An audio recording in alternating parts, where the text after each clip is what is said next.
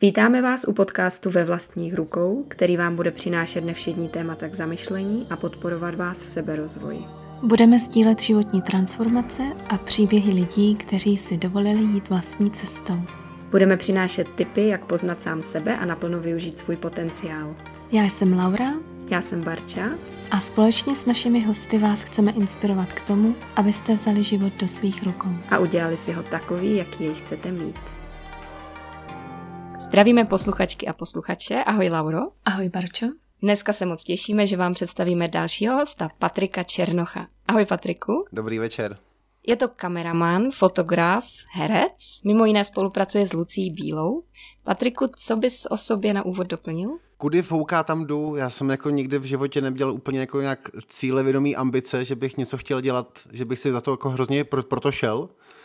A vždycky k tomu jako tak nějak došlo, aniž bych chtěl. Myslím, že třeba ta, ať už to je spolupráce s Lucí Bílou, nebo tím, že jsem jako kameraman pracoval pro Škodovku, pro Prahu, vlastně jako pro městské části.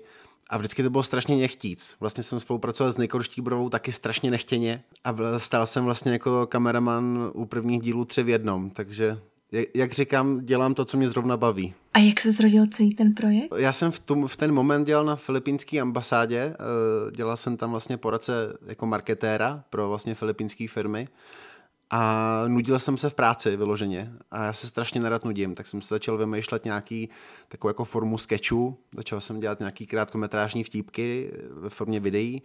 No a Nikol Štíbrová v ten samý moment zakládala, zakládala vlastně One TV.cz, což vlastně byla její internetová televize a já jsem se tak nějak asi jí myhnul na zdi Facebooku, tak mi vlastně tehdy napsali, jestli bych jim nechtěl dodávat videa a pak z toho vlastně vznikla pětiletá spolupráce. Wow, teďka asi mluvíš o tom uh, atlasu žen a atlasu mužů, je to pravda? Taky, to, to je, to, k tomu mám teda strašně vtipnou historku. Já se bojím, že jestli budeme takhle historkovat ke každé věci, tak tady budeme do půl dvanáctý.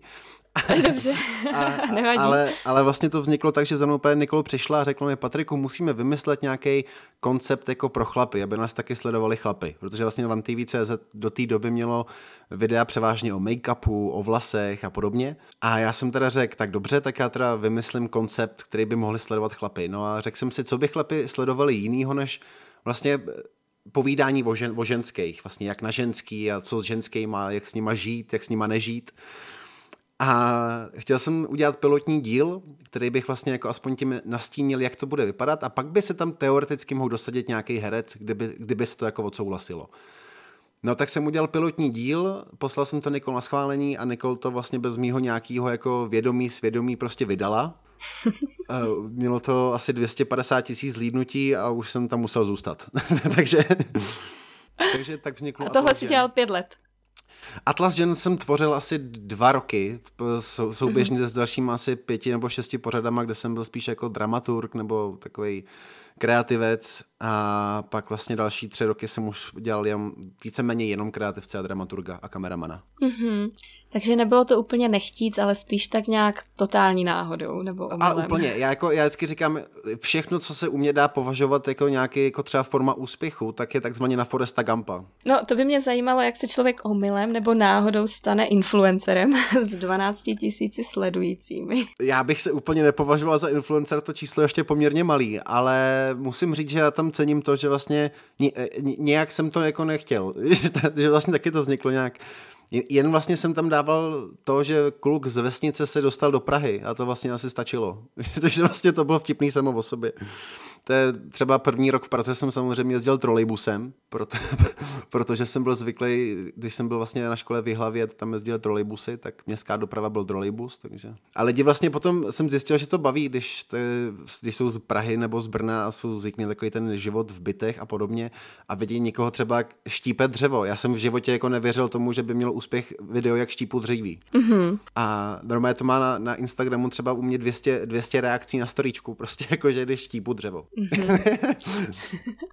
Takže vlastně jako ten Instagram akorát jsem byl sám sebou, takový jako sám jako vesničan. Ano. Nás nejvíc zaujal tvůj životní příběh. Lauro, chceš to převzít tady? Ano, díky. Eh, Já jsem se chtěla zeptat Patrika na jeho příběh z nemocnice, který právě sdílel na svém Instagramu. A jestli by nám o něm mohl říci více. Eh, K této příběhu já jsem strašně dlouho přemýšlel, jestli to jako zveřejnit, jestli ho publikovat nebo ne. Protože je tam spousta věcí, které nejsou úplně v pořádku. Já jsem se právě i bál, že nějaký věci, ačkoliv vlastně u mě dopadly dobře, tak se nedají globalizovat, jako že byly správně. Mm-hmm. Takže proto jsem se toho bál, aby se to někdo jako nechyt za špatný konec. Tak uh, abych to teda vzal úplně od, od začátku, tak já vlastně od nějakých mých 14 let do těch 19 jsem se víceméně živil hlavně jako DJ a provozní akcí. Pořádal jsem různý menší festivaly a podobně a do toho jsem dělal střední školu.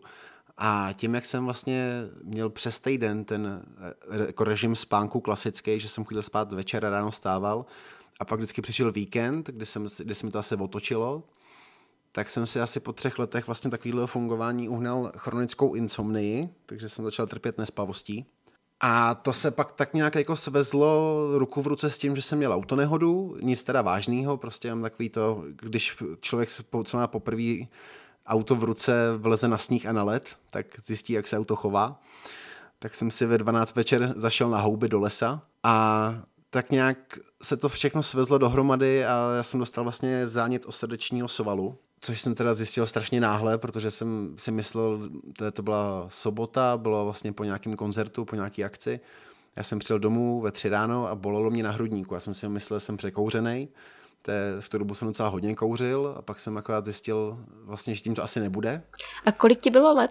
Promiň, že tě eh, přeruším. 19. To mi bylo 19 let. A tak jsem volal tátovi, že prostě asi potřebuju na pohotovost, že už to prostě nejde vydržet. No tak ten mě odvez a na pohotovosti jsem se teda po pár kolečkách, kde jsem byl odmítán, odmítán s tím, že jsem simulant, že mám vlastně jako, že mi vlastně nic není, tak mi až na interně vzali krev a tam jsem čekal dvě hodiny na výsledky a zjistili mi, že mi vlastně odumírá srdeční stěna. Takže mi tam hnedka vzali na jip, převezli mě a už jsem tam zůstal. Mm, a co se ti v té chvíli honilo hlavou? Já jsem tak nějak krajně doufal, že to prostě je cizí karta, protože jsem si říkala, v 19 letech přece nemůžu mít srdeční selhání, to je jako šílený. A pak to byla taková strašná bezmoc. Já jako vždycky ve svém životě nesnáším momenty, když já nemůžu nic udělat. Že se něco prostě děje a já nemůžu, a já, i kdybych sebe víc chtěl udělat nic. A tohle bylo právě jeden z těch momentů, kdy jsem fakt jenom musel čekat, jako vlastně, jak to dopadne, jak to bude. A vlastně já jsem den po tom, co jsem v té nemocnici byl, jsem furt úplně přesně nevěděl, co mi je, protože mi jako řekli, že mám něco se srdcem. Odvezli mě na tu jibku a tam vlastně to, tam tehda, tehda to bylo asi, ne, že pochybení, já jsem, já jsem to řekl v té povíce, že zpětně ty doktory chápu, ale vlastně první krevní testy šly na toxikologii, jestli nefetuju. Protože si prostě říkali, klukově 19, je to DJ, tak asi přebral. Mm-hmm. No, takže se to jako vlastně ta, to, to zahájení léčby o den posunulo, takže se čekal vlastně na další krev. Tak mi úplně zjistili podle nějakých, vlastně to srdce nebo jakýkoliv, jakákoliv tkání, když vlastně otumírá, tak vypušťuje do krve nějaký látky, které vlastně v, tý, v tom krevním obraze jsou potom vidět. Tak díky tomu pak zjistili, že je to právě tohleto. Hmm. No a bylo to šílený, já jsem tam opravdu jako ležel a to je vlastně ještě první noc nebyl na jibce, to mě vzali do nějaký normální pokoj, který byl spíš podle mě jako už pro starší pacienty protože na Jipse měli plno. No a... a přihodilo se tam něco zajímavého?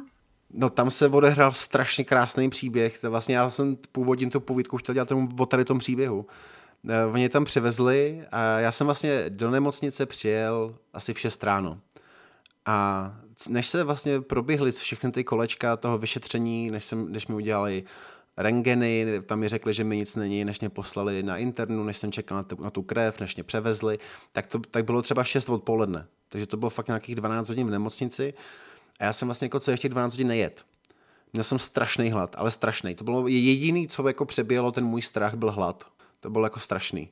A já, tak nějak tam ty děde, dědečkové vlastně si mě tam jako ptali, proč tam jsem a co mi je, tak jsem jim tak nějak jako v kostce povyprávěl, co se stalo. A ten jeden se jednou sebral a odešel. Tak jsem se jako řekl, se jako urazil nebo prostě šel pryč.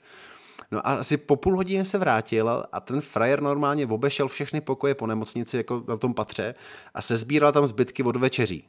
A ty zbytky mi přines. Jako takový švédský stůl. To bylo krásný. To bylo opravdu krásný. No, pak to vlastně pokračovalo tak, že mě druhý, vlastně ještě ten den večer mě převzali na jibku, že tam konečně se jim uvolnilo nějaké místo a tam taky tam jako nejhorší pocit, co jsem asi zažil na Jipce, bylo, když vedle vás někdo umře.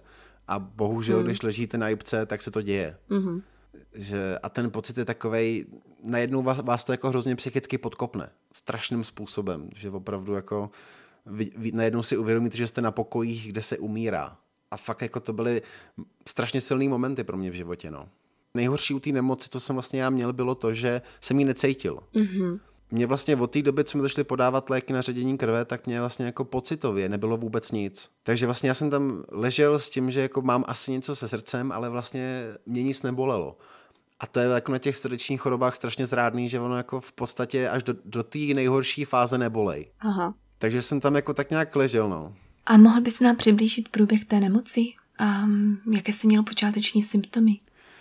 No, tam právě šlo o to vlastně, že tím, že se mi porouchal autoimunitní systém a dostal jsem zánět srdečního svalu, tak vlastně moje vlastní tělo zašlo vnímat srdce jako zánět.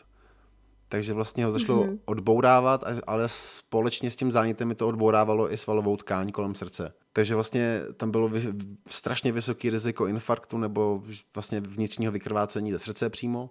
To se taky asi nějak jmenuje podle mě a nevím jak. Dokázal bys sformulovat, jaké jsi měl hlavní fyzické projevy? Já vlastně jako opravdu jsem si to třeba tu první hodinu, když jsem doma začal cítit, že mi něco je, tak jsem si to vlastně opravdu plet s tím, že jsem se překouřil. Že jsem cítil prostě tlak na, tlak na hrudníku, hodně jsem vykašlával, jako píchalo mě pod lopatkou. Ono v podstatě, co jsem si tak čet, tak jsou strašně podobné symptomy, jako když má člověk vlastně nabíhající infarkt. Je to hodně obdobný, no. A to už je právě ta fáze, kdy už to je, kdy už to je zle. Kdy vlastně pokud vám nepodají jako léky na ředění krve, aby vám vlastně jako ulevili tomu srdci, tak vážně může dojít vlastně k puknutí. Jak dlouho si nakonec musel zůstat v té nemocnici? No, pak jsem prostě ležel strašný týdny, vlastně byl jsem snad pět měsíců jsem byl v Kolíně, pak nějakou dobu na IKEMu a ležel jsem s tím pocitem, že vůbec nevím. A vlastně, když byla třeba asi třetí vizita, tak najednou tam vlastně přede, přede mnou začali ty doktoři rozebírat jako možnost potenciální transplantace. V ten moment ve mně asi poprvé jako zatrnulo, že jsem si jako říkal, tak tohle už asi jako není úplně sranda, to už není úplně asi angína. A pak mi vlastně řekli, no uvidíme, jak se to bude zhoršovat nebo zlepšovat. Pak se, takže jsem fakt jenom čekal jednotlivě každý týden na každou vizitu, abych se vlastně nějak průběžně dozvídal, jako co se teda se mnou bude dít a nebude. Nakonec z toho pořadníku mě vyšoupli, že se jako rozhodli, že to je dobrý na to. Takže díky bohu za to. A tak nějak jsem tam prostě strašná nuda, hrozná, hrozná nuda hmm. a, za, a zároveň takový jako smutek, strach a stesk, ale nemyslím tím po lidech, ale potom jako jít ven, nebo prostě jako mm. být, být chvilku zase jako normální, protože teďka třeba hodně lidí nadávali na to, že byli během karantény měsíc zavřený doma na bytech. Já jsem říkal, jsem říkal, já jsem byl půl roku v jedné místnosti. Wow. To, to je prostě jako, ekvi, to je, to je ekvivalent vězení. Prostě já jsem říkal, já jsem tam půl roku jenom měl svůj postel, eh, záchod a to bylo celé, co jsem tam měl.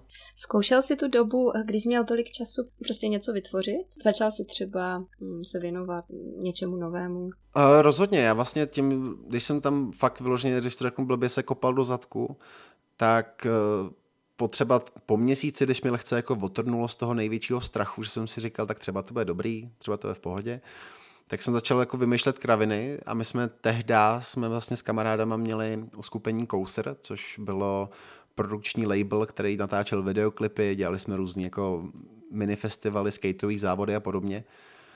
A tak já jsem pod tím koustrem začal vydávat vlastní oblečení. Dělal jsem jakoby nějaký návrhy triček, nějaký mikiny, nějaký designy. Teď tím, že mám grafickou školu, tak aspoň jsem se na tom notebooku mohl aspoň trošku jako vizuálně vybít. Mm-hmm. A do toho vlastně jsem si právě říkal, co vlastně já budu dělat, až se vrátím. Protože já jsem v ten moment, do té doby jsem byl DJ, a v tenhle moment jsem si najednou říkal, no a jo, ale jako teď se vrátím a oni mi řeknou, že už třeba nikdy nebudu moc hrát, nebo že už nikdy nebudu moc ponocovat, nebudu moc blbě řečeno pít kafe, pít Red Bull, pít cokoliv, co, tě, co vás udrží trošku ve střehu delší dobu. tak jsem si říkal, tak musím asi přemýšlet nad tím, co by bylo, kdybych už nemohl být DJ, tak jsem si právě asi hledal já jsem jako vždycky si říkal, že je potřeba, teďka to mám potvrzený od Lucky Bílý, to vždycky říká, že je potřeba mít jako víc nohou že když člověk stojí pouze na té jedné, tak a ta se mu podkopne, tak spadne. Takže vždycky je prostě dobrý stát na více nohou zároveň.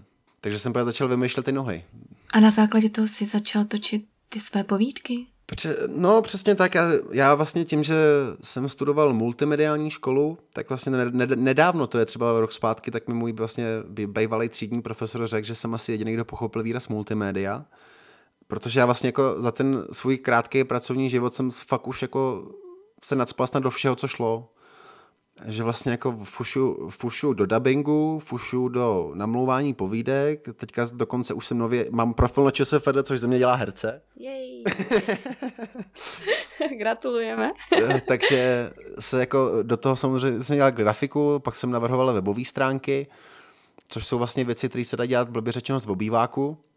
Třeba jako dělat právě grafiku a nějaký návrhy webovek, to prostě jsem si mohl dělat vlastně ve volném čase kdekoliv, kdykoliv. To bylo, to bylo třeba to, co jsem si v nemocnici docela zdokonalil, to kódování, teda teď už je to pět let zpátky, teďka bych podle mě nenapsal ani jako čárku, jo, ale, ale v, jako tehdy jsem to uměl. Takže ty jsi to vlastně vzal do extrému, tu radu.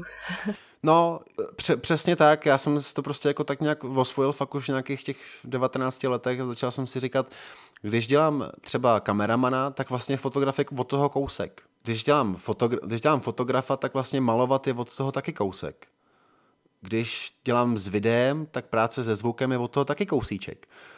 Když namlouvám povídky, tak vlastně jako zahrát si v nějaký roli, tak to už je nějaký fous. a hlavně já musím říct, mm-hmm. já měl mhm. teda v životě, já bych, já bych to úplně nenazval štěstím, já proto, proto tomu říkám na Foresta Gampa, protože vždycky, když jsem jako si řekl, že bych něco jako třeba chtěl dělat, tak se mi to jako by vlastně povedlo, aniž bych se o to, jako o to moc extrémně usiloval. Ale nebylo to tím, že by mi to jako spadlo do klína, ale tím, že jsem tomu šel naproti hroznou oklikou. Mm-hmm.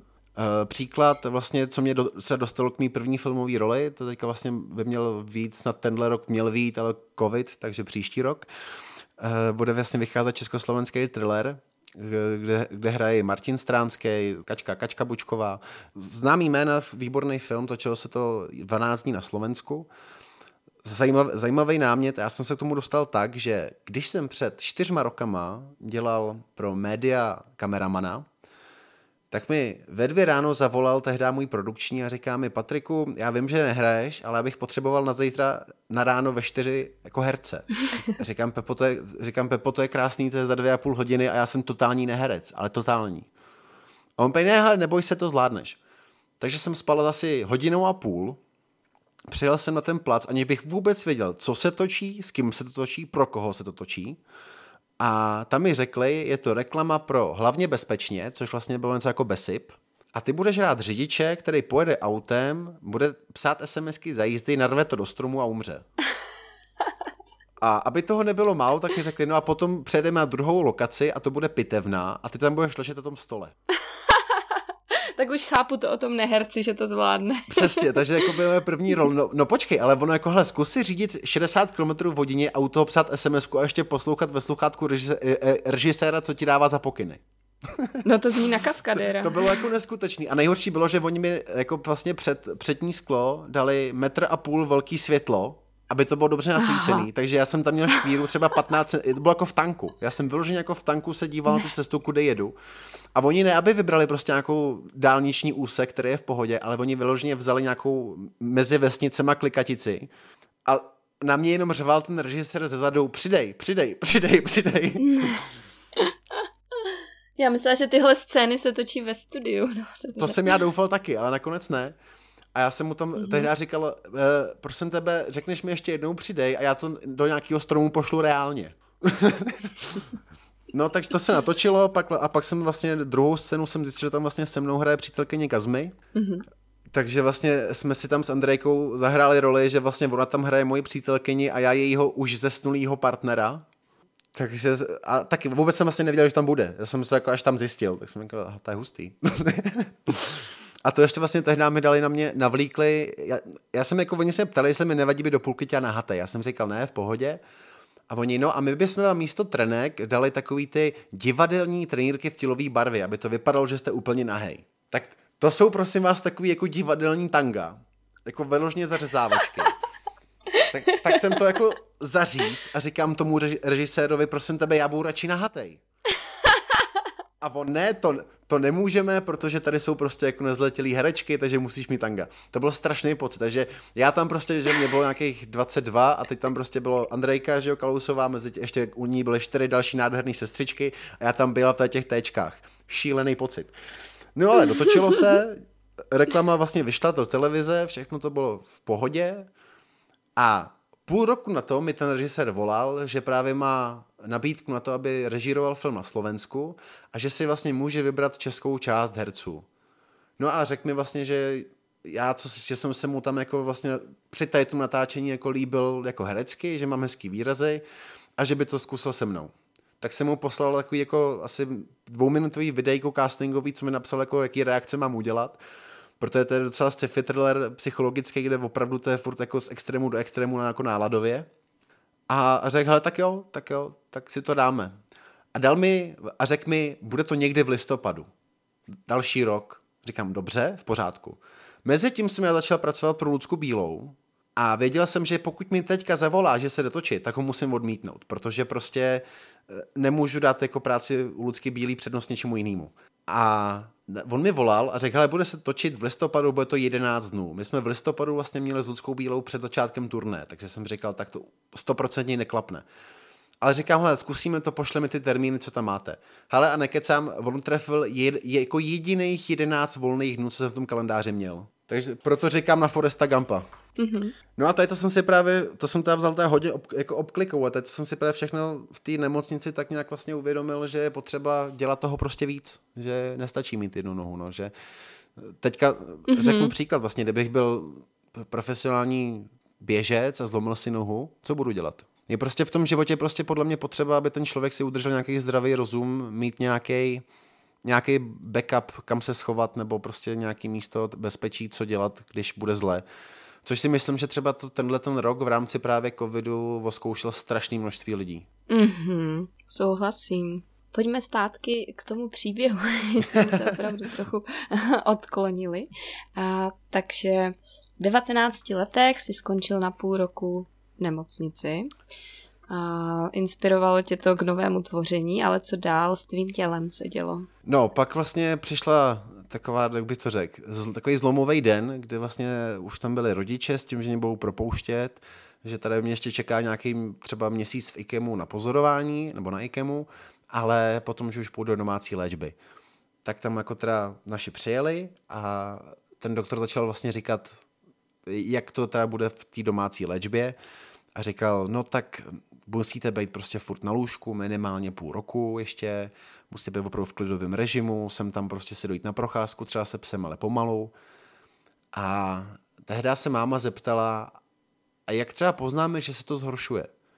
A ten doktor vlastně, já teda taky nezazlívám mu to, protože ty doktoři tam těch případů mají denně mraky, takže mm. k tomu jako nemůžou chovat nějaký jakoby emoční zaujetí. A říkal, no to může být různý, to může být dechavičnost, bolest na prsou, no a ono klidně náhlá smrt, to u této nemoci není, ne, jako není úplně vzácný. A teď tam jako tohle to řek a já v ten moment na to nezapomenu. Já jsem chytil hysterický záchvat, ale opravdu hysterák, jako vystřižený z filmu. Začal jsem hřvát, že budu do konce života kripl a že takhle prostě odmítám žít a no strašný, jako fakt teď jako zpětně bych se za to namlátil, ale eh, co čeká v 19 letech.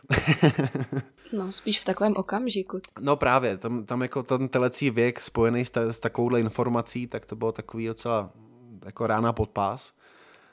A mm-hmm. já jsem si fakt říkal, pak teda mě pustili domů a já vlastně tím, že u rodičů jsem měl tehdy být v patře, tak jsem první měsíc ani jako nemohl do svého vlastního pokoje, protože jsem nemohl po schodech. Měl jsem prostě zakázáno chodit po schodech, takže jsem jako měsíc musel fakt jako ležet vlastně u mámy v kuchyni a s chodou okolností ta na, jakoby na stejném místě, kde vlastně třeba pět let zpátky, než jsem tam ležel já, tak tam vlastně ležela a umřela babička, která byla ochrnutá.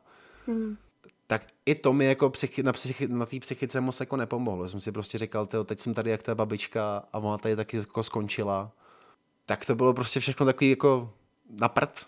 Pak jsem po asi měsíci a půl začal postupně jako jít na procházky, nějak jako se rozcházet a nezapomenu, když jsem poprvé šel jako ty schody do toho mého pokoje, což bylo asi třeba po necelých dvou měsících, tak jsem to šel stylem, že jsem šel krok 10 sekund pauza, krok, 10 sekund pauza.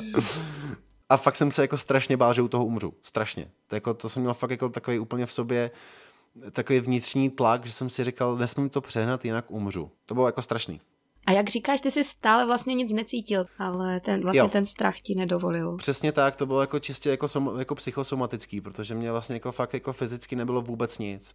Já kdyby jsem neznal moji diagnózu v ten moment, tak prostě si, nevím, vezmu auto, jdu někam na diskotéku.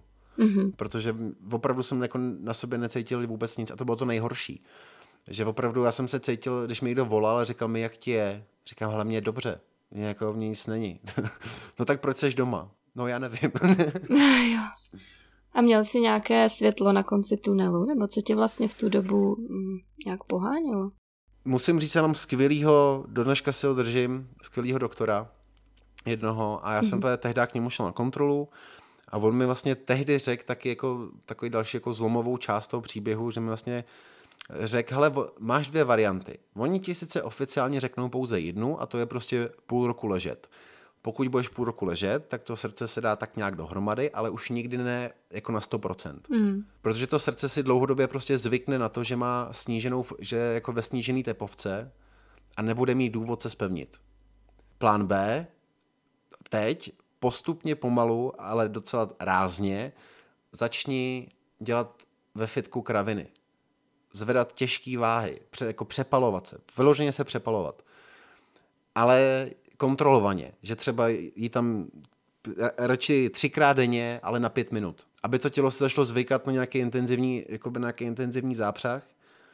A tam máš dvě varianty příběhu z tady toho, že prostě buď to srdce to pochopí, že se musí zocelit a musí fungovat, protože jinak to nejde.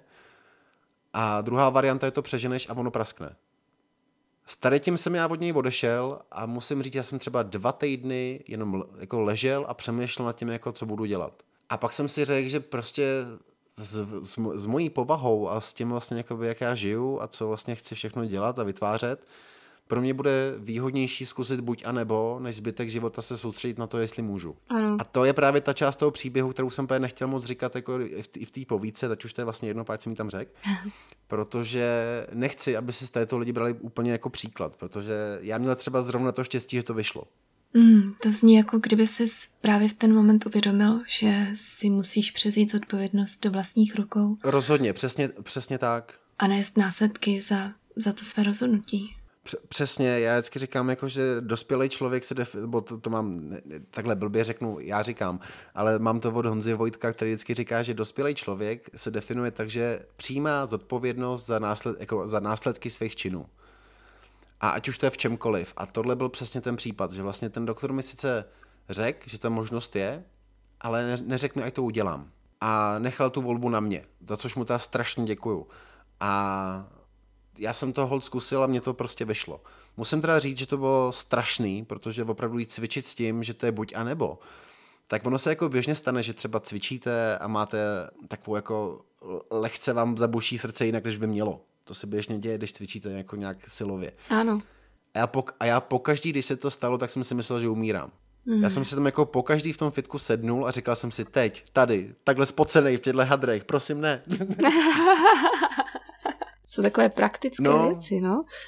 no jo, přesně. Jako já musím říct, že takových praktických příběhů mám tak, tolik z té nemoci, že to je šílený.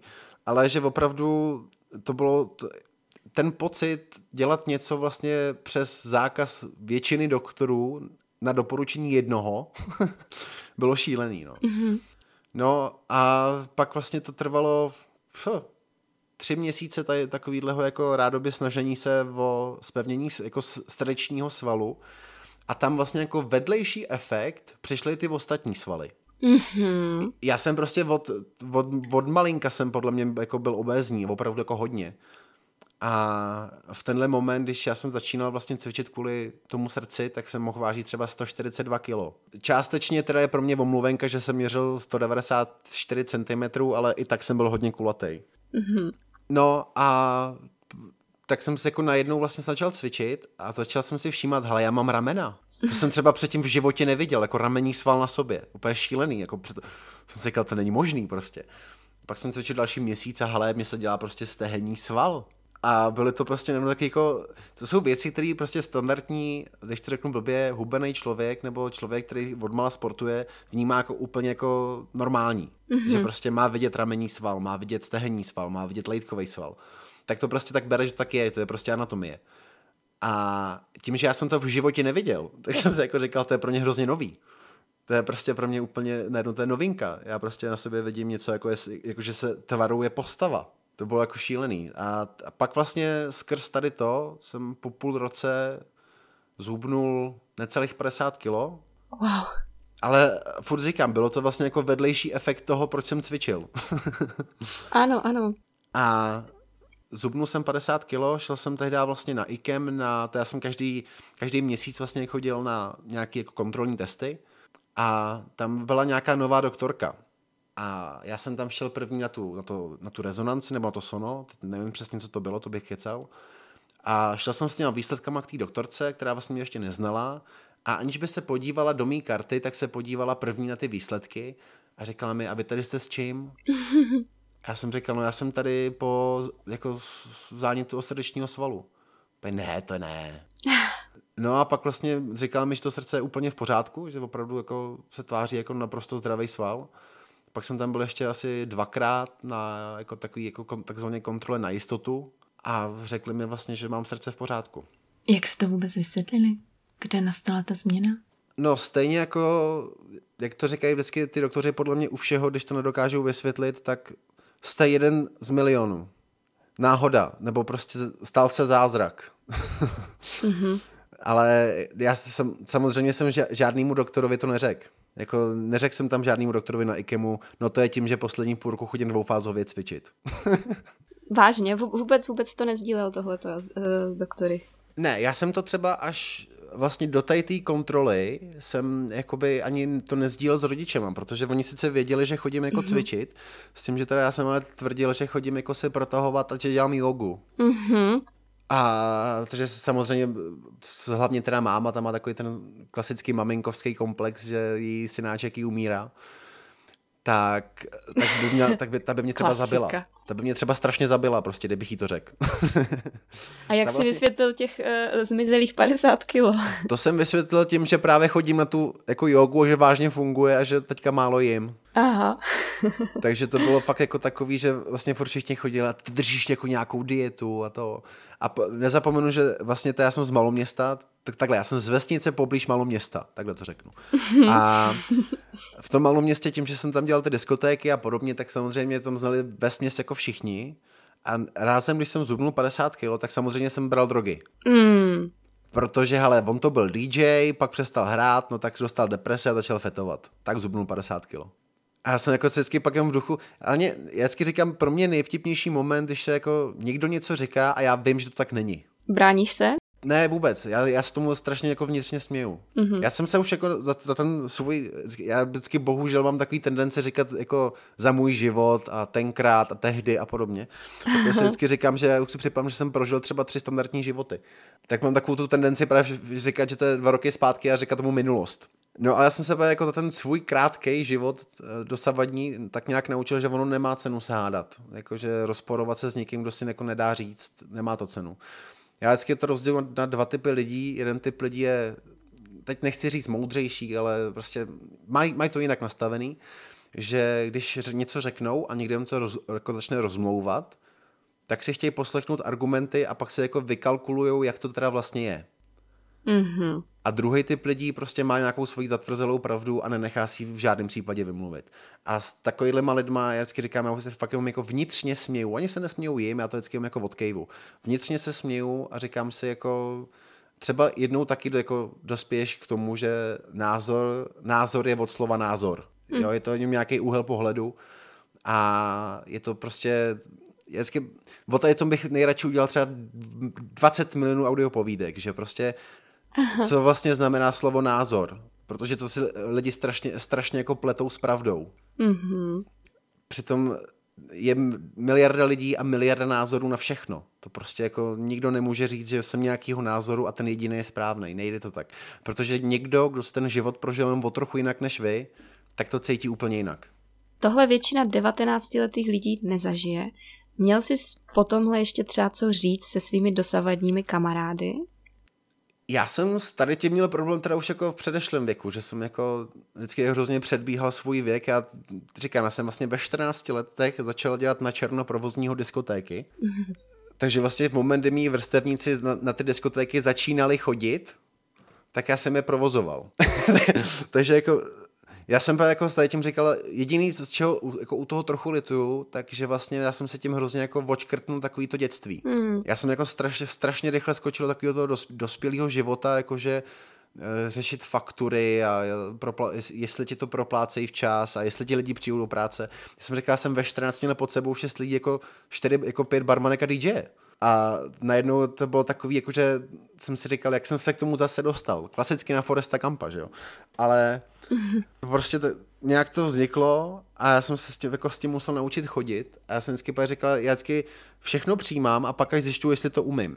Mm-hmm. A, a tohle vzniklo hodně podobně, protože my jsme byli na, na té diskotéce právě s kamarádem a já jsem říkal, hele, tady je všechno špatně, všechno. Tady prostě DJ hraje špatně, barmanky jsou nepříjemný, alkohol je prostě divný a on mi říkal, jako ty bys to dělal líp? Říkám, no to víš, že jo? A on mi říká, tak třeba tak se někomu, někomu někam zajdi, za nějakým šéfem. Ale já jsem druhý den tam byl v kanceláři majitele té diskotéky. Tomu jsem tehdy nakoukal, že mi je 19, že studuju hotelovou školu a že mám nějaký nápad, jak to tady zlepšit. Tak jsem mu tam vyjmenoval, fakt jsem se na papír rozepsal asi 12 bodů. A on mi tehdy řekl, jako, že hele, to je super, já stejně scháním provozního, tak to pojďte dělat. A já jsem řekl, tak jo. A pak, když jsem přijel domů, tak jsem mu napsal SMS, že se mu omlouvám, že jsem mu lhal, ale že mi je 14.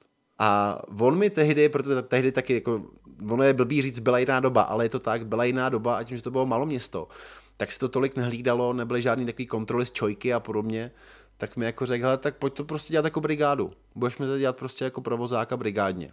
Tak jsem tam dělal vlastně provozního asi dva roky brigádně, vyházel jsem celý personál, pak jsem se strašně divil, strašně divil, jsem nedostal přes držku.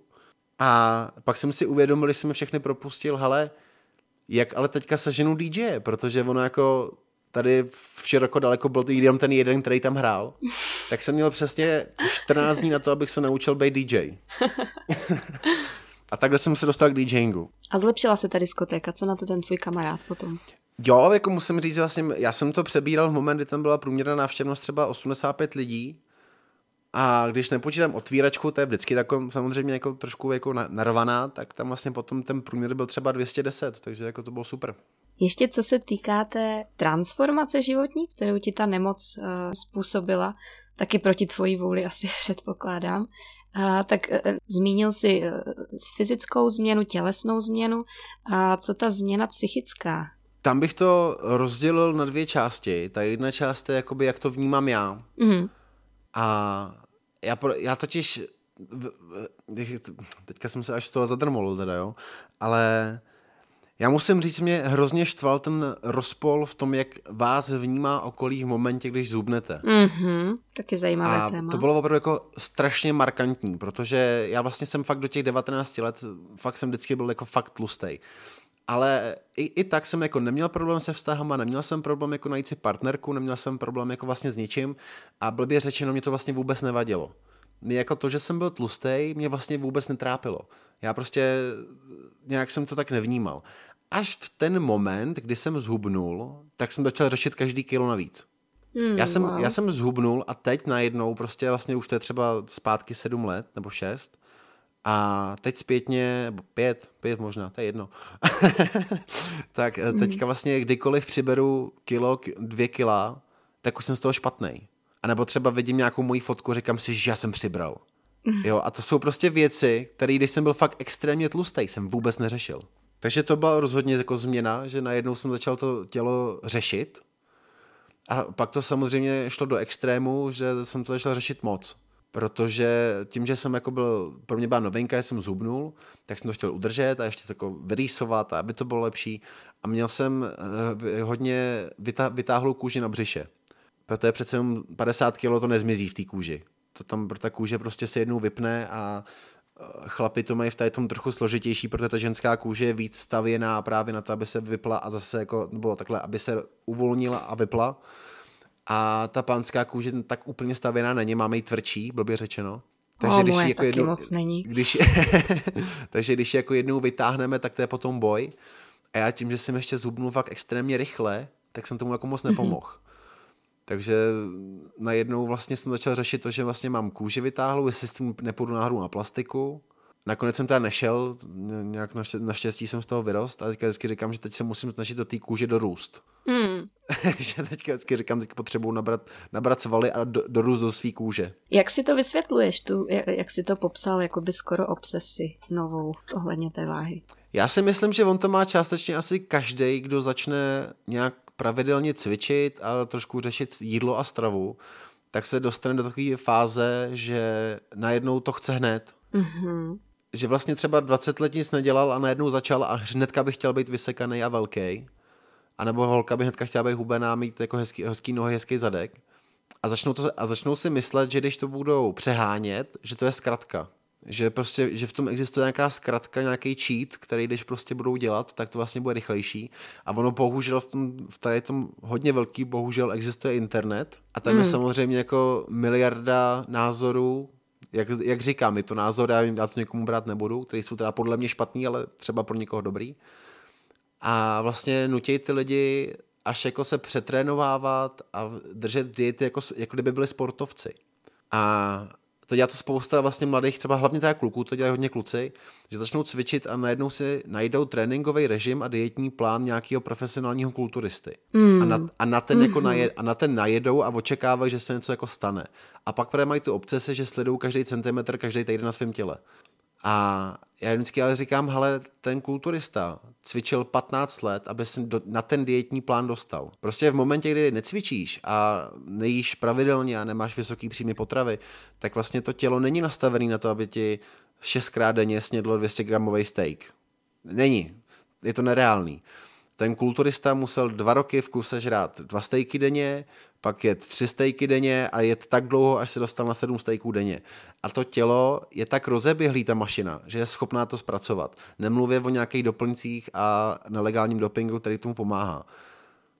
A pak přijde mladý kluk, který, který mu je 18, začne cvičit, na tohle to najede a oddělá si játra, oddělá si ledviny mm-hmm. a pak právě má tu, a najednou začne mít jako až deprese z toho, že to nefunguje. A to je taky, o tom jsem měl taky jednu povídku, to jsem si říkal, že hodně lidí, když má v počátku něčeho nějakou motivaci, nějakou, nějaký lidi, že třeba začneš cvičit a nějaká holka, nějaká fitnesska je pro tebe motivace, aby si cvičila dál, tak cvičíš půl roku, furt tě motivuje a pak najednou to zlomí a ty zjistíš, že ona tě hrozně demotivuje.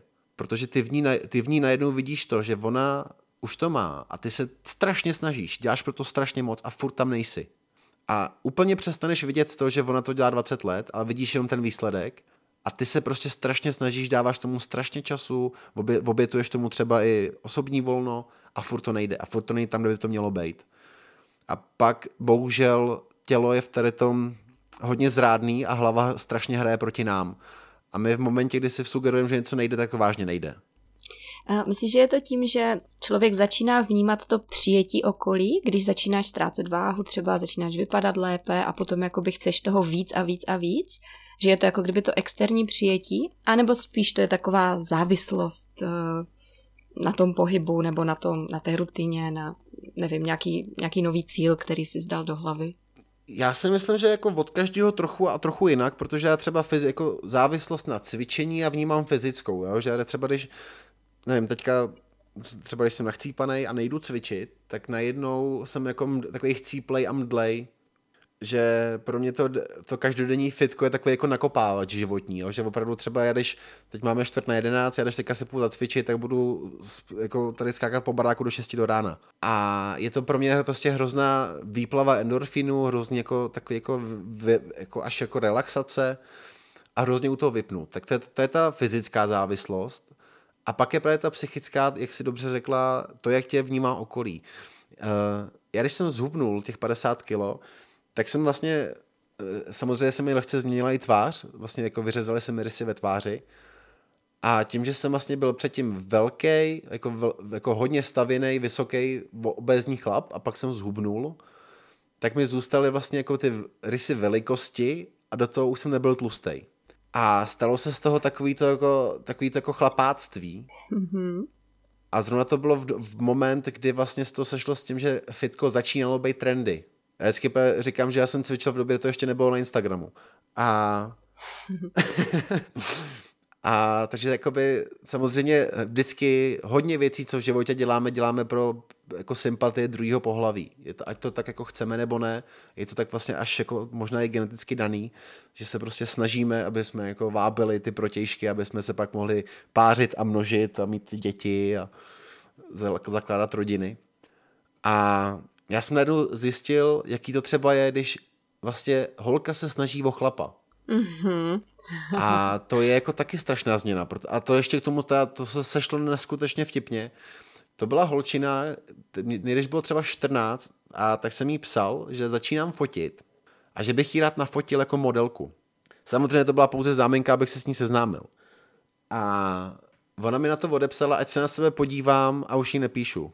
A teď to střihneme, filmový střih o sedm let později. Ta frajerka ani nevěděla, kdo jsem a začala mi psát na Instagramu, ať na kafe.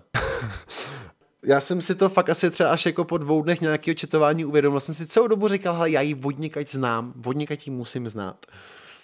A pak jsem si rozklikl její profil na Facebooku a vlastně otevřel jsem jakoby zprávy a zjistil jsem, že už jsme si psali a dokonce a přečetl jsem si, co jsme si psali, tak jsem ji na tom jako vyskrýnoval a poslal. A to bylo to poslední, co jsme si kdy napsali. A jaká byla její reakce? Uh, zobrazeno. Udělal... to byla ta poslední reakce, no. Ale musím říct, že opravdu jako ta závislost na tom, že vám lidi říkají, že vám to sekne, je strašně velká. A do jisté míry je to dobře a do jistý špatně, pak je to, jak se s tím každý vypořádá, protože mě to třeba strašně pomohlo v nějaký sebejistotě. Strašně moc. Já jsem, i když jsem dělal různé věci, tak jsem jako se nikdy necítil úplně pevně, jako pevně v kramflecích a pro mě jako vystoupit před lidi a něco říkat. Ano. To bylo šílený a to ještě, já jsem, já jsem vlastně v těch mých 15 byl rapper, jako občas jako jen tak jako krajně. A tak jsem se jako, měl jsem třeba 15 vystoupení a vždycky jsem repoval, já, měl nejví, já neměl trému, jako trému, že zapomenu text, já měl trému, jak vypadám, jestli, jestli jako náhodou prostě nemám ty volný trička, byl jako málo volný, jo, jestli na těch fotkách mi nebudou vidět faldíky, takzvaně. To bylo strašný. A pak najednou opravdu, jsem zhubnul, tak jsem si nezačal věřit už jenom jakoby v té psychické stránce, ale i v té fyzické, že prostě mi nedělalo problém jít mezi lidi a začít vlastně těm lidem dávat svý názory. A bohužel musím říct, že v momentě, kdy jste fyzicky atraktivnější nebo přijatelnější, tak ty lidi vás víc poslouchají, ať už to jako chcete nebo ne. Je to mm-hmm. strašně hnusná pravda, ale do jistého věku, myslím, že to je třeba tak jako do třicítky, to prostě fakt funguje tak, že pokud jste fyzicky atraktivní, tak, vás, tak vám lidi naslouchají. A kdy pokud nejste psych, jako tolik atraktivní, tak vás lidi berou jako strašně s rezervou a vlastně neberou vás tolik jako vážně. Vlastně ten váš názor pro, pro ně absolutně nemá váhu. To je fascinující, že ty jsi zažil obojí, protože většinou lidi tohle to nedokážou porovnat. Já jsem za to právě strašně rád, že jsem si vlastně jako zažil v obě strany barikády a teďka tak nějak jako vlastně balancu někde mezi. že to je podle, podle toho, jak se vyspím. A je to fakt takový... Ta, ta změna je strašná. To opravdu ta změna toho, jak najednou člověk vidí, jak je ta společnost vlastně v tom globálním měřítku povrchní, tak je to strašný. Mm-hmm. Já nemám to ale vůbec někomu na druhou stranu za zlý, protože ona ta povrchnost hold v nás, v každém jednotlivci jako je. To jako není nic, co by, jako by bylo vlastně jako se dalo brát jako negativní, jako negativní to není jako a priori negativní jev, být vlastně povrchní. Ale ta povrchnost tam je.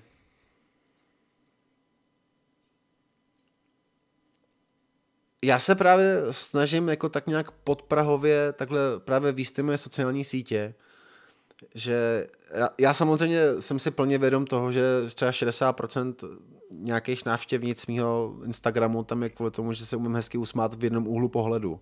Já mám vyloženě jako natrénovaný třeba dva Instagramový úsměvy, který vím, že fungují. A vím, že pro ty dva úsměvy tam je 60% že jako lidí a těch 40% si i třeba občas čte, co tam píšu a jsou schopní si třeba i pustit ty další povídky. A v těch povídkách se strašně snažím vlastně těm lidem říct, že za A to, jak vypadáte, je jenom možnost volby, nic jiného. Je to jenom vaše volba. A je jenom na vás, jestli chcete vypadat jinak nebo ne. Já jsem zastáncem toho, že když někdo chce hubnout z jakéhokoliv jiného důvodu, než protože chce, tak nezhubne. Tam mm-hmm. ten jediný důvod prostě musí být jako to, abyste měli tu motivaci, nebo ne motivaci, spíš vůli. Ona motivace je strašně krásná věc, ale absolutně nestačí. Ano. Mm-hmm. Jako teďka je plný Instagram přemotivovaných lidí, který prostě tam jako furt sdílí ty motivační citáty a motivační moudra. A, ale já jako nevidím nějak jako moc lidí, který by mělo pevnou vůli. Napadají ti nějaké typy ohledně využití motivace, aby byla co nejvíce efektivní dlouhodobě? Tak ona jako motiv, motivace je strašně dobrá na začátku. Na začátku, jako když člověk začíná, tak samozřejmě je vždycky dobrý mít nějakou motivaci, nějaký hnací motor. Ale pak je strašně podstatný si uvědomit, pro, jako pro koho to vlastně dělám. Dělám to sakra pro sebe, ne? Dělám to, protože jako vím, že mi to něco přinese, že, to jako, že mi to něco dá do toho života. A tam je právě podle mě strašně podstatný, jestli tomu věřím. Jestli vlastně sám sobě věřím, že to potřebuju. Protože ono, mozek je hroz, hrozně, ne že blbej, ale když to vlastně, když si člověk začne říkat, jsem, jsem hube, jak takový to se říká, když si bojíš říkat, že jsi hubený, tak to vlastně tak zhubneš. Tak jako fakt jsem zažil lidi, co chodili, co mi teda vyprávěli, že chodili před zrcadlo a říkali si, jsem hubený, jsem hubený, jsem hubený. A já jsem říkal, ale to tomu mozku dáváš jenom jediný impuls. Lžu, a, protože jsem tlustý. A ten mozek to ví. Tam prostě, jako, on se nevohčí takhle snadno. Ten, jakoby ten, ten mindset není otázka jako tomu, že, toho, že řeknete na, na pár, jako pár dní po sobě stejnou větu. To vám nepředělá mindset. To, že budete každý ráno vítat slunce, to vám taky nepředělá prostě nastavení hlavy. Nastavit si hlavu je strašně podle mě jako složitý proces, který hlavně vyžaduje strašný sebepoznání, strašný. Člověk se musí strašně mm-hmm. dobře znát, strašně dobře musí jako znát eh, svý jako vlastnosti, svý rysy. A hlavně teda strašně mít zmáknutou seberegulaci, protože to je taky věc, jakoby, kterou tomu podle mě je potřeba.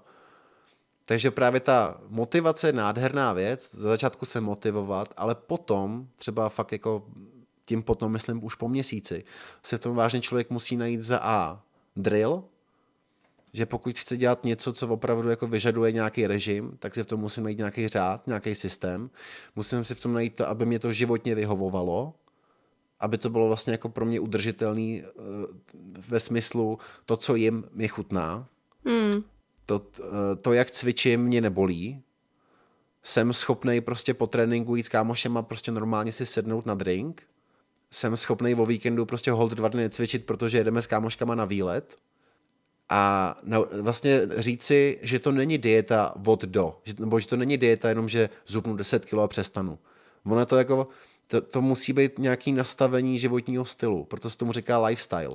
Protože musíte si to nastavit tak, aby to byla součást vašeho života. Pokud to tak, tak moc nechcete, abyste to jako zařadili jako součást života, tak to asi nepotřebujete. Máš nějakou osobní misi pro svůj Instagram? Já strašně bych chtěl, aby můj Instagram předával myšlenku, kterou předával Will Smith, a to je možnost volby. Že strašně, ale strašně malý procento lidí si uvědomuje, jak je to silná věc. Jako ta možnost se rozhodnout, to je něco neskutečně silného. Až teďka mám z toho husinu na rukou. Uh, pro mě jako nikdy nebylo nic ne, jako nereálný, protože jsem si vždycky říkal jako proč, a, proč, a proč ne? Jako proč, proč vlastně ne? Já třeba eh, nezapomenu, když vlastně mě třeba kamarád, co fotil v tu dobu třeba sedm let, já jsem byl spíš kameraman, tak jsem jako jen tak něco vyfotil ze srandy a on mi říkal, ty nikdy nebudeš fotograf. A, a teď jsem fotograf Lucie Bílý. A nebo mi třeba t, jakoby redaktorka z Extra.cz říkala, že nikdy nebudu jako češtinář, protože dělám hrubky. Tak jsem si řekl, no jo, ale já prostě jako bych chci, chci dělat jako povídky. Tak jsem vlastně přeskočil tu variantu, kdy to napíšete a začal jsem to namlouvat. Mm-hmm, našel jsi cestu. Našel jsem si cestu, protože v tom vlastně jakoby, tam jako neudělám špatně i, když to budu mluvit. A vždycky říkám, jako opravdu ta možnost volby je strašná, že třeba někdo, já nesnáším lidi, nebo ne, že nesnáším, ale vadí mi, když se s někým bavím a on si stěžuje na svoji práci. Strašně mi to vadí. Protože vždycky o tom jako říkám, a proč to děláš? To je, je to úplně jednoduchá otázka prostě. A proč to děláš? To je celý. V tom jsou geniální úkaz jako malí děti. Dítě nikdy jako nedělá to, co nechce. Když budete dítě jako nutit dělat něco, co nechce, tak se prostě rozbrečí, sekne sebou na zem a, a chytne hysterák. A tahle vlast, tahle vlastnost by nám jakoby do jisté míry měla jako v tom dospělém životě zůstat, že prostě jako něco chci dělat, tak si já jako najdu cestu tomu, abych to dělat mohl. A teď je další problém je ten, že lidi si dávají strašně jako vysoký cíle na hned. Mm. Že třeba jsem zažil klučinu, kterýmu jsem točil nějaký hudební videoklip a on mi říkal, hele, to je můj první klip, tak jako plánuju, že to bude virál, že to bude plnit prostě jako milion zlídnutí. a jo, a narvu to potom na očko. Jsem říkal, jo, tak jako super, to je jako výborný. A ono jako bohužel samozřejmě očekalo hrozný zklamání, protože to ve výsledku mělo třeba 15 tisíc zlídnutí a tím to skončilo. A já jsem, jako řek, já jsem si jako v ten moment říkal, to je právě to, že všichni si dávají jako takový to plán, jakoby bod A, bod B a to je celý. Ale zapomínají na, na, na, na celou tu abecedu jakoby těch mezistupínků. Prostě jako ono, tam je jako takových bodů, že a každá ta věc má strašně bodů. A to je to taky zase jako přeberu teda větu od Vila Smitha, kterou tu, tu když řek, tak já jsem teda jako se s málem zbláznil. Tak řekl jakoby, že to jsme se, zvědavé. Že se nikdy nesnaží postavit zeď, ale každý den vezme jednu cihlu a postaví nejlíp tak, jak ta cihla může být postavená. Nádherné. A pak má zeď. To je strašně hezká věta a tohle by se strašně lidi mělo uvědomit, že prostě je, hezký, je strašně hezký mít nějaký cíl, strašně hezký. Ale vždycky je jako hrozně potřeba, aby ten cíl byl za A realistický a za B si udělat tady ty mezistupínky, protože za A vám to dává takovou tu průběžnou motivaci v tom to dělat dál, protože vy si třeba řeknete, sleduje vás pásnu, na YouTube 100 lidí, tak si řeknete, chci tam mít tisíc lidí. Což je jako naprosto reálná věc. Proběhnou třeba dva měsíce, máte tisíc lidí a slavíte vlastně jako úspěch, jako jo, doběhnul jsem tam, kam jsem chtěl a jdu dál. A tady to vás potom strašně jako vnitřně posouvá, že vás to najednou jako hrozně motivuje.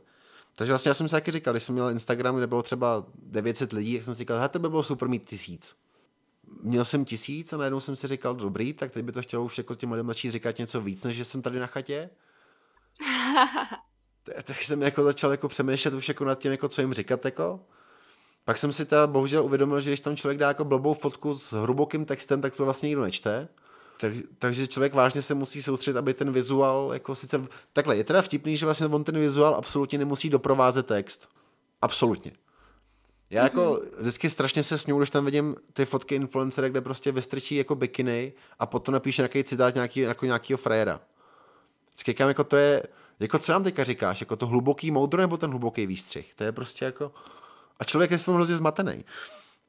Takže se jako furt, furt, s tím jako boju a snažím se, aby ten by příspěvek byl jak virá, jako ne, že virální, ale měl dosah právě protože bohužel konzumujeme, konzumujeme hlavně očima Mm-hmm. Takže aby to bylo jakoby na oči hezký a zároveň, když už teda těch 40% lidí se čte, tak aby tam jako se nedočetli nějakou kravinu, ale třeba jako něco, co by jim mohlo pomoct. A mě třeba v tom strašně potom jako nejvíc nebo jako vždycky nabudí to, když vydám nějakou povídku nebo nějaký příspěvek, který je třeba jako hlubší a někdo mi na to napíše, hele, teď jsi mi třeba změnil názor na něco.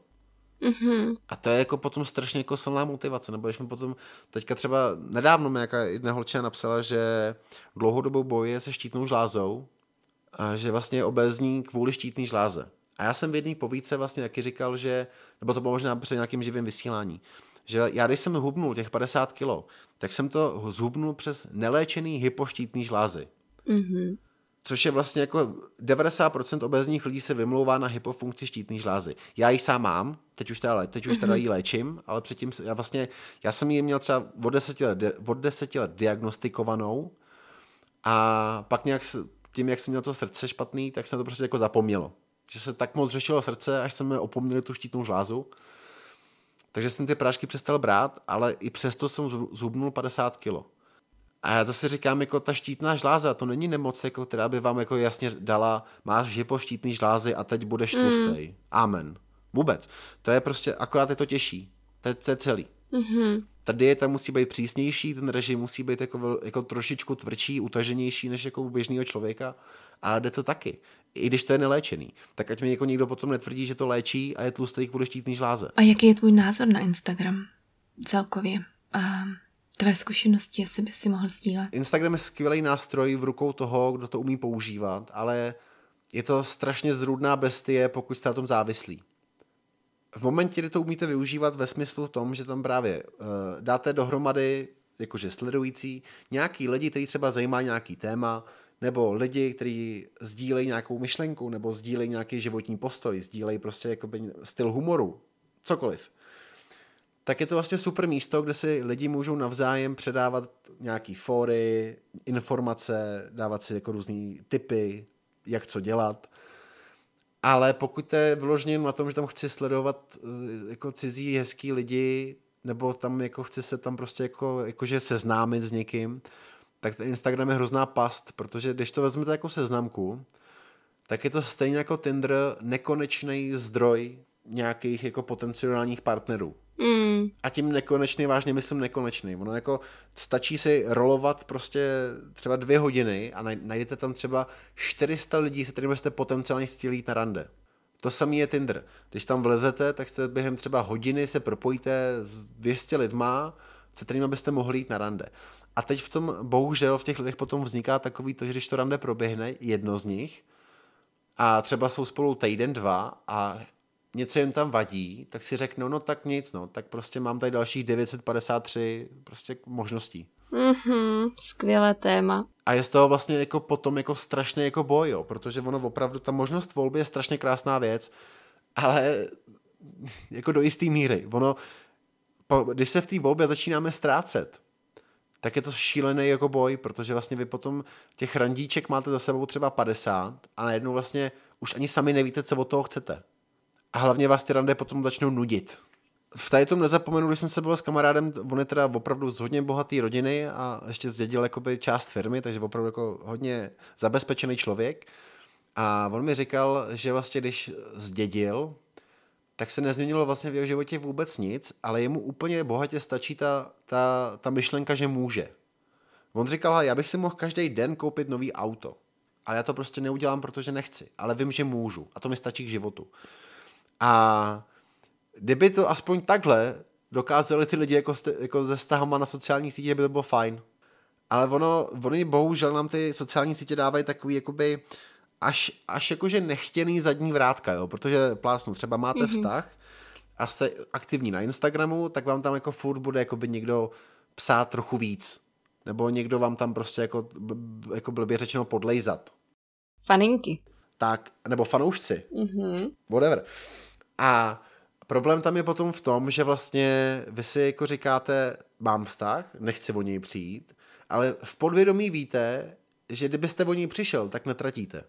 Wow. Že kdybyste o tom vztah přišel, tak vlastně jakoby furt máte nějaký jakoby zadní vrátka kudy kam. A já teďka jsem se zapřemýšlel a podle mě, až si potom ten podcast pustím zpětně, tak tam třeba milionkrát řeknu slovo jakoby, ale to nevadí. Já tě ho klidně vystřihnu, to jako. Ale to je krásné, to se mi strašně líbí, kam se ta debata teďka uh, otočila, protože mi se líbilo, jak zmínil tu možnost volby a teďka vlastně říkáš, že to má na tu stinnou stránku. Ono jako všechno má svý stinný stránky, ono jako nic není jenom hmm. bílý a nic není jenom černý, že ono je ta možnost volby, jak říkám, je to nádherná věc, ale jak toho je moc, tak se, to je, vemte si, kdybyste šli třeba pro toaletní papír. Jdeš pro toaletní papír a budou v regálu dva tak si budeš jako vybírat třeba tři sekundy. Ale tenhle je hrubší, mm-hmm. ten nechci, tenhle je jemnější, se dražší, ale stojí mi to za to. To je zip, tečka celý. Pak tam půjdeš do nějakého specializovaného krámu toaletních papírů a budeš, budeš tam mít 500 různých variant toaletního papíru. Tak tam strávíš mládí. A tady to, protože vemte si, když nebyly sociální sítě, teď ještě já to mám umocněný tím, že jsem jako z vesnice, tak eh, mě bylo třeba 13, nebyl Instagram, nebyl Facebook, nebo třeba asi byl, ale u nás to ještě nebylo. A já jsem vlastně, ten, ten můj, ta moje možnost volby, s kým budu chodit potenciálně, byla třeba jako ve třech holkách. Ano. Jo, mm. protože vlastně já jsem měl jednu holku tady ve vesnici a dvě holky třeba v dohledných vesnicích v, okolo, v okolí 6 kilometrů. Tady nebyly autobusy jako do většího města, neměl jsem tady, jako na kole jsem nejezdil, pak jsem byl tlustý. A Jo, takže vlastně jako by ta moje možnost volby se vážně limitovala, ať nekecám třeba na pět, na pět holek. Bylo mi třináct. Takže jsi měl pět na jednou? Ne, ne, ne, ne, ne, tím mluvím o té možnosti. Tím mluvím o té možnosti. tím vlastně mluvím o té možnosti volby, protože fakt jako byla těžce limitovaná. Hmm. Teď vlastně najednou člověk přijde třeba na střední školu někam do většího města a už se mu to rozšíří třeba z těch pěti holek potenciálních třeba na 50. Jo, protože furt je v nějakém okruhu lidí, se kterými se bavíš, se kterými se výdáš, tak to většinou bývá jako známý od známých, nebo kamarádky od kamarádky a podobně. A pak najednou přišel velikánský boom sociální sítě a najednou máš po ruce celou republiku. Mm-hmm. A pokud člověk je třeba jako já, který najezdí 2000 km týdně v autě, tak mu je úplně jedno, jestli ta holka je z Brna nebo z Kolína. A teď najednou si řeknete, ta možnost volby teď je vlastně strašně špatně, protože jako, jak si má člověk vybrat třeba z pěti milionů potenciálních nějakých lidí a být si jistý tím, že to byla správná volba. Mm-hmm. Je to strašně složitý jakoby z toho makrosociologického hlediska, protože ono, když se na to dívá člověk jenom sám za sebe, tak to může být jednoduchý ve smyslu, teď třeba mám vztah a je skvělej a nechci o něj přijít a všechno ostatní vlastně pro mě je pase. V tu chvíli ten člověk vlastně absolutně nebude chápat ten Instagram jako nějakou potenciální hrozbu.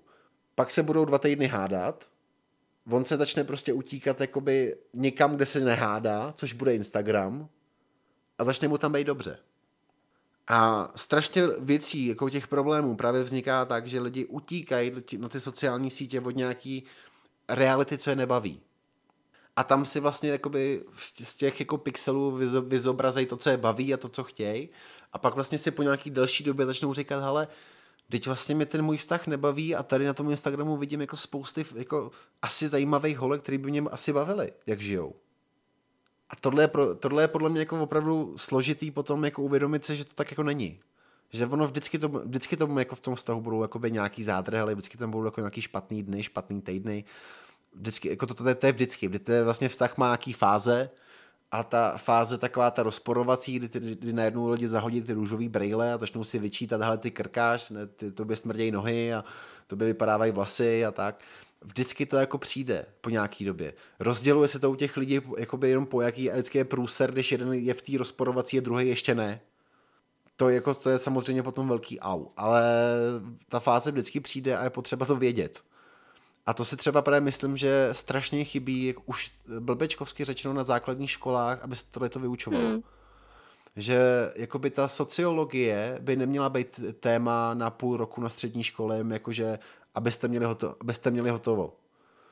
Ale opravdu, když si tak vezmete, tak vlastně jakoby ty vztahy, a ne, nemyslím, jako nemyslím partnerský, ale vztahy pracovní, vztahy v rodinný hmm. a vztahy jakoby i ty partnerský, jsou vlastně jakoby strašně silná součást našeho života. A v podstatě my jakoby tím dětem, zase jakoby, já se, teďka jak jsem se na to zasoustředil, jak to budu říkat furt, tak ty děti na základní škole jsou učený o tom, že před pětisty lety tamhle nějaký člověk z Německa do, dobil něco v Rakousku. Ale neučej se o tom, jak vnímat vztahy, jak vnímat emoce, jak se s nimi vypořádat, co je to seberegulace, co je to jakoby sebeuvědomění, co to vlastně jako je nějaká sebekázeň. V této, to nejsou podle mě téma na filozofickou fakultu Karlovy univerzity. To jsou fakt podle mě témata na základní školu, 8. a 9. třída. Seš v pubertě, mm-hmm. procházíš jako fakt těžkým obdobím úplných emočních výbuchů a nikdo ti vlastně neřekne nic. A pak s tady tím jako nevědomým jdeš dál, seš na střední škole a to špatný, co jsi jako vlastně špatně vysvětlil, se s tebou táhne dalších 6 let. Takže já si myslím, i, i teďka se právě snažím na tom mém Instagramu občas dělat živý streamy, vyloženě na téma jako vztahy. A docela se to chytá, tak snad tom budu pokračovat. Teďka, vzhledem tomu, že covid, tak to asi bude intenzivnější.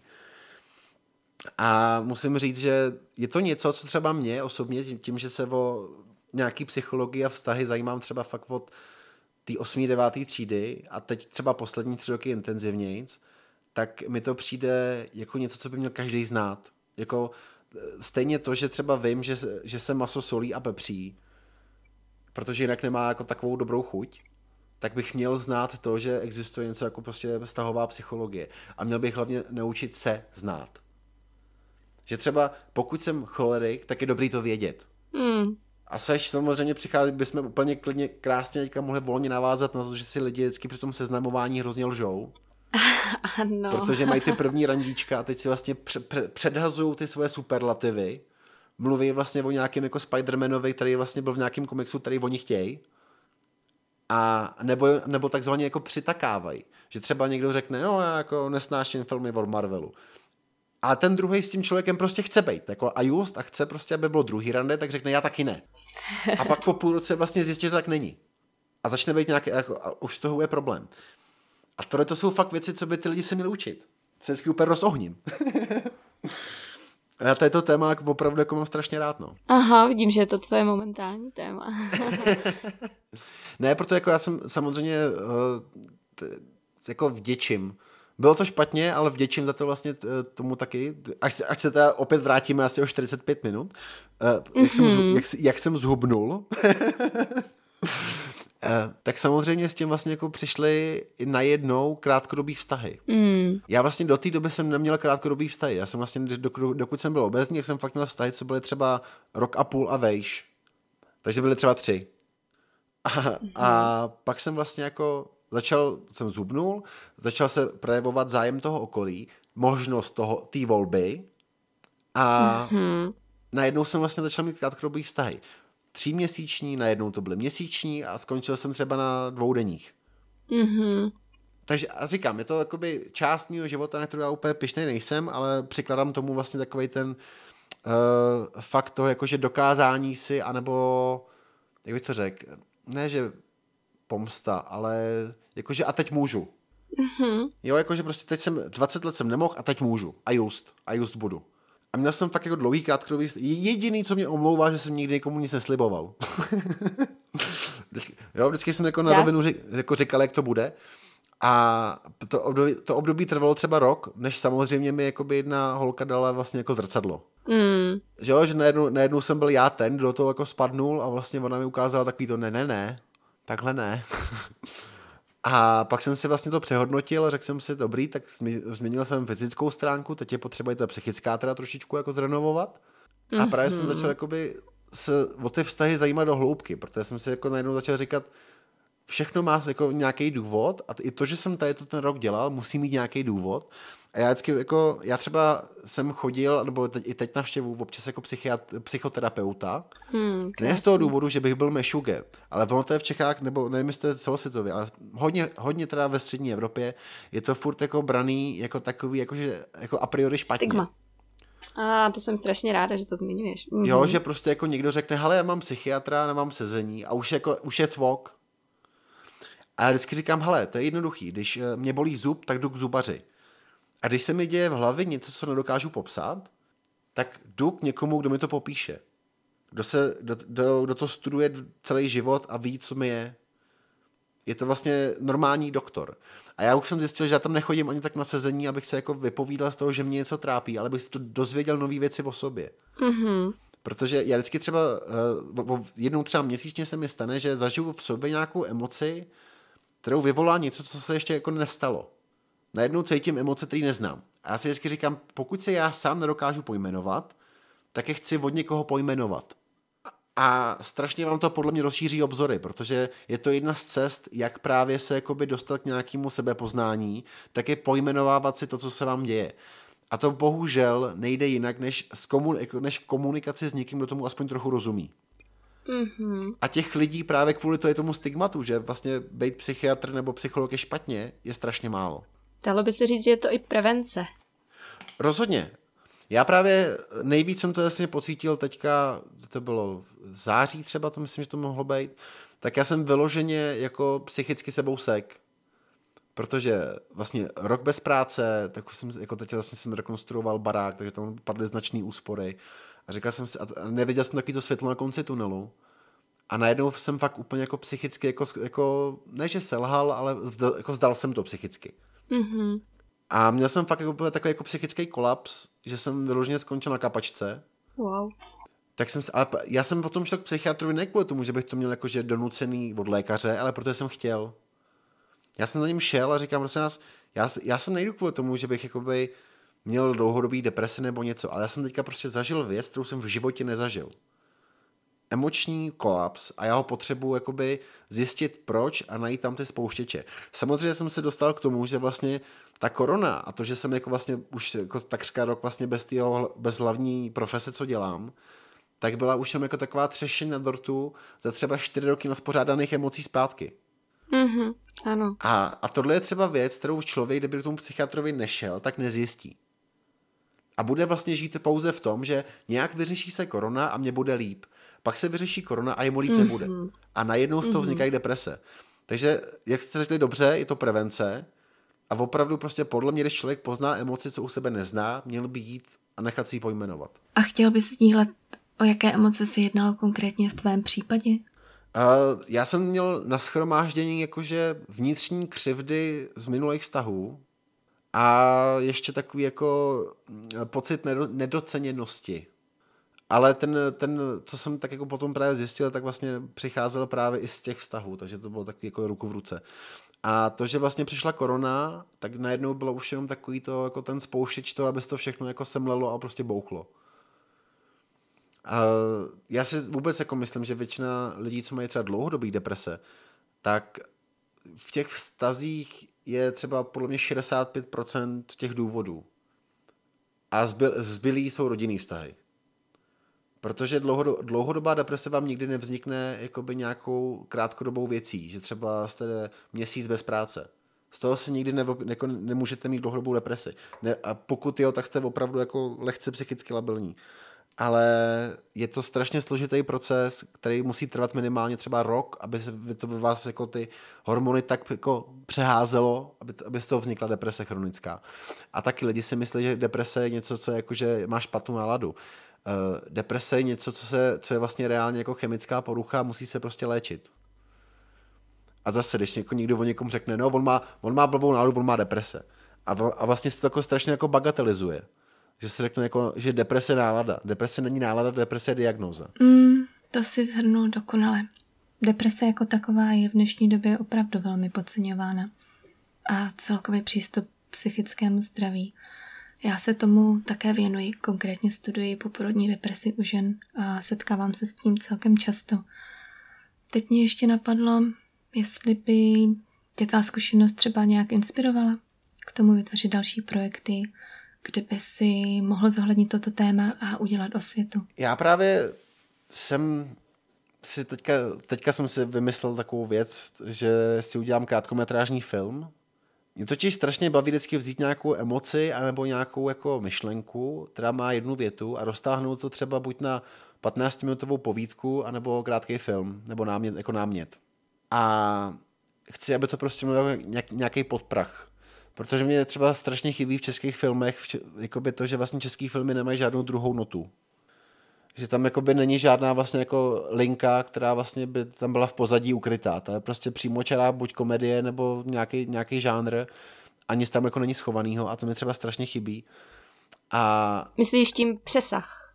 Jo, přesně tak, jako nějaký mm-hmm. přesah dál. Mm-hmm. V, této, v této třeba právě hrozně v obdivu práce Lucky Bílý, že vlastně její skladby, ačkoliv se můžou jakkoliv zdát jednoduchý, jakoby teď myslím textově, mm. tak v nich vždycky jsou schované tak silné věci. Mm-hmm. To je, já vždycky říkám, jak právě furt zmiňuji Foresta Gampa, záté, to je můj oblíbený film. A Jasně. Za B si myslím, že to je právě ve vší jednoduchosti, tak úžasně jako film, který má takový přesah. Tam jsou prostě věty, hmm. které vám budou fungovat v 15, v 50, ve 40, ať jste chlap, ženská, dítě, kdokoliv. Ty myšlenky fungují pořád. A tady to bych já strašně si jako přál jako nějakým způsobem předávat dál, ať už to je formou těch povídek, nebo eh, nevím, jako třeba jednoho dne si chci splnit to, že si udělám jako svůj vlastní celovečerní film jako režisér a scénárista, mm-hmm. Ale zatím jsem se dostal ke krátkometrážnímu snímku a teďka tím, jsem v karanténě, tak jsem se jako challenge vzal, že si udělám jako film o jednom herci s tím, že se to i sám natočím. Tak jsem strašně zvědavý, co z toho vznikne. Krása, přejeme. Hodně štěstí. No a já bych si hlavně teda hrozně přál, aby to ty lidi jako se naučili a chtěli vnímat. Protože ono samozřejmě jedna, jedna věc je to říkat, ale druhá věc je naučit lidi to, to číst. Spousta lidí vždycky třeba nadává na bulvár, že bulvár píše o tom, kdo se rozvádí, kdo se rozchází a, a tak podobně. A že tím, že jsem i pro média dělal, tak jsem vždycky říkal, bulvár funguje na principu reklamy za kliknutí. Ten bulvár píše to, co se čte. Mm. Kdyby lidi v Čechách začali číst, co, co to znamená vztah, co znamená emoce, tak bulvár bude psát o tady tom. A tak to je. Takže vlastně bych si strašně psa, přál, aby tady ty témata se zbulvarizovaly. Aby vlastně jako fakt jako z emoč, z nějaký psychologie a ze vnímání sama sebe, což si myslím, že je podstatnější než bikiny, eh, se udělalo něco, co ty lidi vyhledávají. Ale to si myslím, že jakoby není otázka, otázka jakoby mojí generace. No. Že to si myslím, že to je jako, dlouho, jako boj třeba na příštích sto let. Že to asi není jakoby na jednom člověku, aby změnil vnímání národa. Kolektivní zvyšování vědomí. Přesně tak, ale my, zase si jako říkám, že sice kapka v moři, ale i jako moře z kapek, že Ano, padají samé nové a nové perly. tak to jsem rád, že jsme takhle teda taky měli takovýhle krásný přesah. no, právě. Možná tohle bylo hezké poselství nakonec. A i když ještě se zeptám, jestli mě napadá ještě něco, co bys chtěl sdílet. Já řeknu větu, která je úplně jiná než všechno, co jsem teďka řekl, ale strašně ji chci šířit do světa dál. A to je věta, co řekl Dwayne Johnson, když přebíral zlatou hvězdu na chodníku slávy. Řeknu to v originále, aby to dávalo návaznost. It's nice to be important, but it's more important to be nice. Oh. tohle je věta, kterou já chci, aby jako šířit dál, že opravdu je sice nádherný, když je člověk jako zajímavý ničím, ale je podstatnější, když je na lidi milej. A myslím si, že ta kombi, to, jako to, že jsem se v životě já třeba někam k někomu dostal, tak bylo díky kombinaci toho, že jsem pracoval a byl milej k lidem okolo sebe. Nádhera, děkuju, to je fakt krásný konec. tak moc děkujeme za povídání. Není vůbec za co. A snad někdy zase. Ahoj, Patriku. Tak přeju vašemu projektu krásný nový rok. Děkujeme za rozhovor, Patriku, a přijeme také hodně štěstí. Máme radost, že jste se doposlouchali až do tohoto bodu a když už jste tady, tak moc by nám pomohlo, kdybyste nás začali odebírat, anebo úplně nejlépe nám nechali recenzi na Apple Podcasts, anebo na stránce česképodcasty.cz. Obojím nás hrozně moc podpoříte, protože díky tomu náš podcast získá větší autoritu u vyhledavačů a čím víc nás umělá inteligence bude uznávat, tím snáš náš podcast bude růst a my se mu budeme moci ještě více věnovat. A kdybyste nevěděli, jak nás odebírat, tak jde to zdarma přes nejrůznější aplikace, které fungují jak na telefonu, tak na vašem počítači. Ty největší jsou Spotify a Apple Podcasts. Pokud vám ani jedno nic neříká, tak doporučujeme začít s aplikací Google Podcasts, kterou si můžete buď stáhnout do telefonu, anebo ji používat přes webový prohlížeč. Zadejte do ní ve vlastních rukou a klikněte na odebírat. Dále dáváme materiál na Instagram a na Facebook, kde na naší stránce nahoře můžete stisknout tlačítko sledovat anebo nám dát like. Pokud máte jakýkoliv nápad, jak bychom náš podcast mohli zlepšit, napište nám e-mail na adresu podcast ve vlastních rukou.cz. Moc děkujeme za vaši podporu, mějte se krásně.